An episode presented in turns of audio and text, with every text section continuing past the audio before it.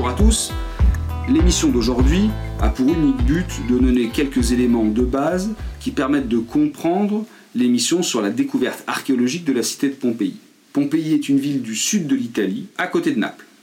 La cité est bâtie dans la plaine au pied du mont Vésuve, le Vésuve étant un volcan toujours très actif aujourd'hui. Le volcan, par ailleurs, n'est pas du tout étranger à la richesse de la Pompéi antique. En effet, les terres issues du volcanisme sont particulièrement fertiles et permettent le développement d'une agriculture florissante.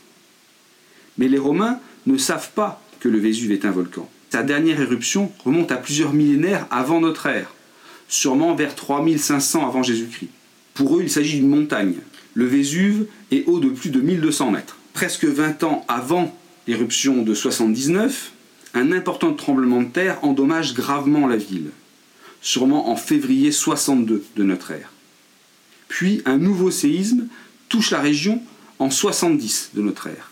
L'éruption de 79 et son déroulement sont bien connus, notamment au témoignage de Pline le Jeune, qui a fait un récit précis de la journée. Le 24 août 79, l'enfouissement de la cité se passe en deux temps.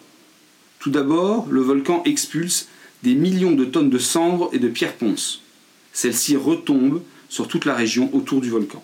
La coulée pyroclastique ne vient que dans un second temps recouvrir les cités, et notamment la cité d'Herculanum.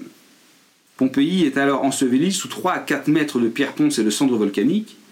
Herculanum est pour sa part recouvert par une couche beaucoup plus épaisse, pouvant atteindre 20 mètres. Cette couche de matériaux volcaniques va protéger les cités et les livrer parfois presque intactes aux archéologues. Par ailleurs, il me semble important de garder en tête que Pompéi a été pillée dès l'Antiquité.